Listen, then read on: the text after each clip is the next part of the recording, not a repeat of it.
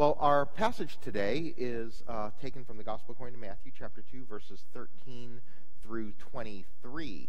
Uh, in some traditions, they always celeb- celebrate, might seem like an odd word, but they always mark the fourth day of Christmas, which is yesterday, uh, as the day of, the, of commemorating the slaughter of the innocents, uh, which is when Herod has all the babies uh, murdered uh, um, because looking for the Christ child. And that's our not terribly happy story uh, for today from the Gospel according to Matthew.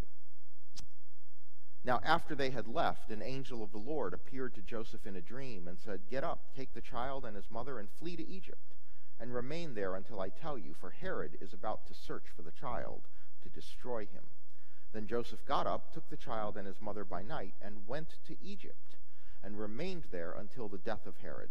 This was to fulfill what had been spoken by the Lord through the prophet Out of Egypt I have called my son. When Herod saw that he had been tricked by the wise men, he was infuriated, and he sent and killed all the children in and around Bethlehem who were two years old or under, according to the time that he had learned from the wise men. Then was fulfilled what had been spoken through the prophet Jeremiah. A voice was heard in Ramah, wailing and loud lamentation, Rachel weeping for her children. She refused to be consoled because they are no more. When Herod died, an angel of the Lord suddenly appeared in a dream to Joseph in Egypt and said, Get up, take the child and his mother, and go to the land of Israel, for those who were seeking the child's life are dead. Then Joseph got up, took the child and his mother, and went to the land of Israel.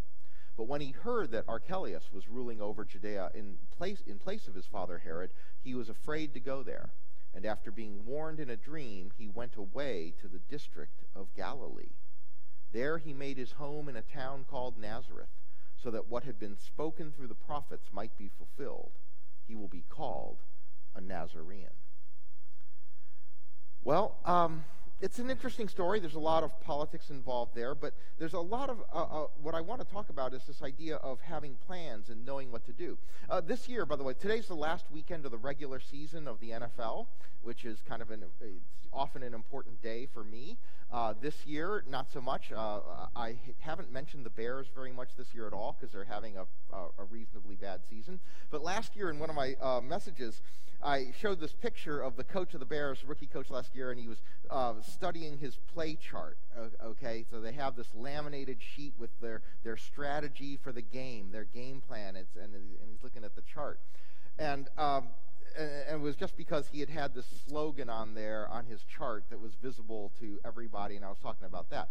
But that play chart thing is kind of interesting because um, I remember watching a game. I don't know how many of you are football fans, but um, they, the team had gotten themselves into a pickle. They're, they're, it was third down and 32 yards to go. And if you're, if you're a football fan, you understand how hopeless that is. If you are not a football fan, just know that that's a really bad situation to be in, okay? So the, it's third down, 32 yards to go, and the coach is on the sideline calling, and he's looking at his chart. And the announcer goes, I don't know what he's looking for there's no play for that on his chart. okay? You know, it, it's just, there's nothing you can do. You don't plan for it, it's not going to happen, it's kind of hopeless.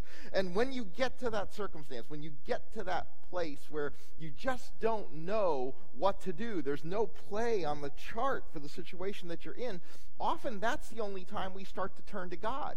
I mean, even in football, when do they call it a Hail Mary? When it's basically hopeless at the end of the game, right? And you have nothing else to do but just heave it up there and hope that something happens. Yes, finally, in that hopeless situation, you have the Hail Mary. All right, you're just going to turn it over to God. But sometimes uh, I, I think that we end up in situations where we think we can't see a plan, where we think we can't is that we're supposed to be going. And sometimes that's because we aren't looking with the right mindset. That sometimes when we're looking to try and figure out what it is that God might have planned for us in our lives, we do it with such a narrow focus that we're not able to see what God has in mind. How might we discern a plan from God?